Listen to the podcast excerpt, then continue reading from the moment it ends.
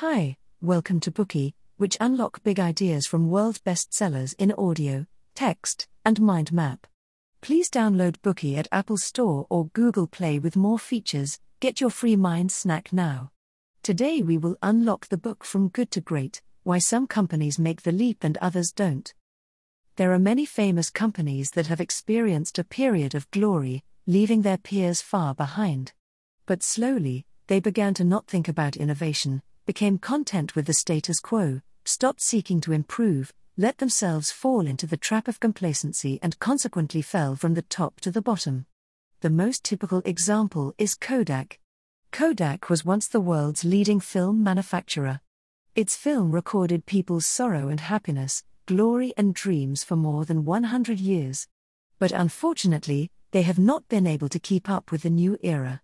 Some people think they stumbled in the face of camera manufacturers like Sony and Nikon, while many people don't realize that the world's first digital camera was actually made by Kodak.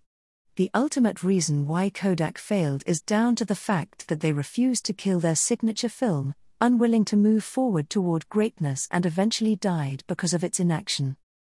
The lessons of history tell us that when a company begins to become content with their current status quo and remains stagnant and complacent, the mansion that they once strove so hard to build up will fall into a precarious state.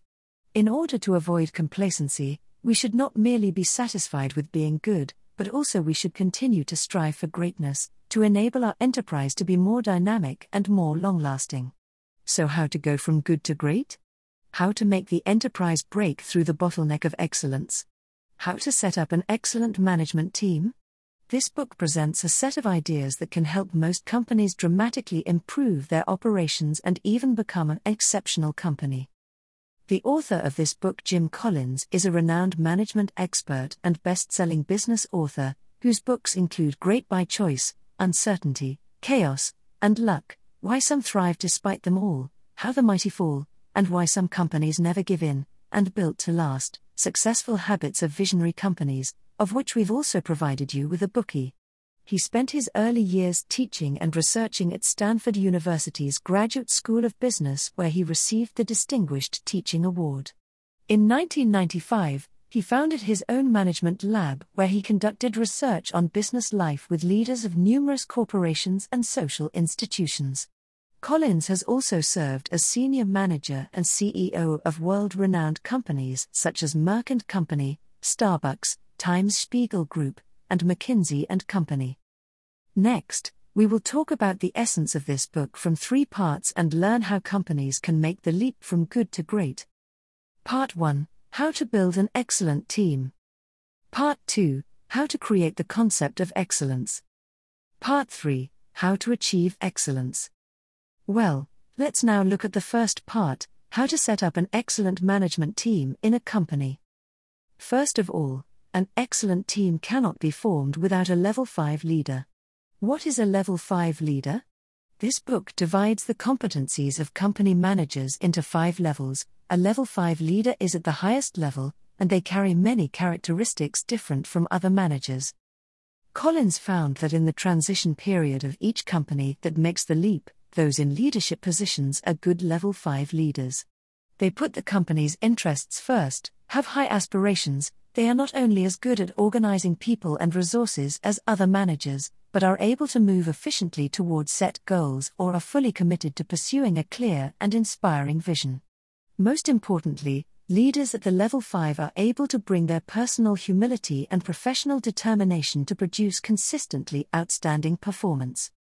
Darwin Smith, the CEO of Kimberly Clark, is the quintessential level 5 leader. He was unassuming, didn't boast, and often spent his vacations digging pits and moving rocks on his Wisconsin farm.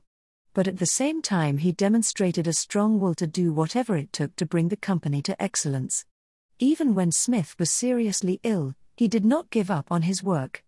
During his tenure, he was determined to sell off all the company's paper mills, because he saw the impending decline of the coated paper industry, once the company's core business. It was because of his decision that after the sale of the paper mills, Kimberly put all of its earnings into the consumer paper products industry and achieved success. Of course, to set up a strong management team, In addition to the need for a great level 5 leader, the ability of the other members of the team cannot be average. Otherwise, no matter how hard the level 5 leader works, it will be difficult for him to improve the performance of a whole team alone. The ultimate leap of any outstanding company is not by technology, competition, and products, but by recruiting and retaining good employees. Then you may ask what do great companies do to attract and retain talent? Collins' answer is first who, then what. The company's leaders or HR managers should learn to see the strengths and advantages of others so that they can find talent, make good use of them, and retain them. It's only when they use their strengths that each of them can improve the efficiency of the team and the company can move towards greatness. Let's take an example from the book. In 1983, Wells Fargo began a 15 year excellent operation. This was thanks to Dick Cooley, the CEO in the early 1970s who built what even Warren Buffett praised as the best team and stocked Wells Fargo with some of the best talents in the industry. At the time of Cooley's tenure, the banking industry was undergoing a major transformation, hitting the whole industry with blow. At that time, the stocks in banking sector were generally 59 percentage points below the general market, while Wells Fargo stock outperformed the market by over 3 times, all because of Cooley's adherence to the first who then what principle. So how did Wells Fargo do it specifically? The first trick is to save for a rainy day, planning ahead and getting the right people in place. Facing a very unfavorable external environment at the time, Cooley didn't bother to work out a strategy to deal with the transformation, but focused his energy on injecting new blood into the company when he took the helm. Whenever and wherever he found outstanding talent, he would find a way to hire them over even if there was no specific job to assign to them for the time being. Cooley believed that this was an important way to build the future of the company. The second trick was to ensure equal status for staff. This was also one of the reasons why no bank handled the change better than Wells Fargo. Wells Fargo employees were equal in status, and they were free to express their views in meetings. They often fiercely debated with each other to find an optimal answer. In contrast, Bank of America during the same period had a completely different internal environment where a large number of weak generals would just sit and wait for instructions from their superiors. A retired Bank of America CEO described the top managers of the 1970s as plastic people who had been trained to do what their superiors told them to. Other rank and file employees at Bank of America were not allowed to clash with managers or even express opinions. It was this difference that caused Wells Fargo's stock yields to skyrocket, while Bank of America's stock returns were not even close to the market average. In addition to these two tips from Wells Fargo, we need to note one more thing being strict but not ruthless. Ruthlessness means drastic layoffs or firing employees without regard for their survival or well being, especially during a recession. Being strict, on the other hand, means to act in accordance with rules and regulations at all times, especially when treating the upper management. In this way, excellent employees do not have to always worry about their future and can devote themselves to their work. Well, a brief summary of the first part. If you want to set up an excellent company, you must first have a level 5 leader to lead the team.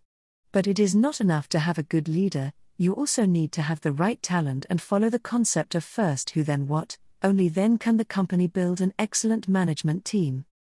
Today we are just sharing limited content. To unlock more key insights of world class bestseller, please download our app.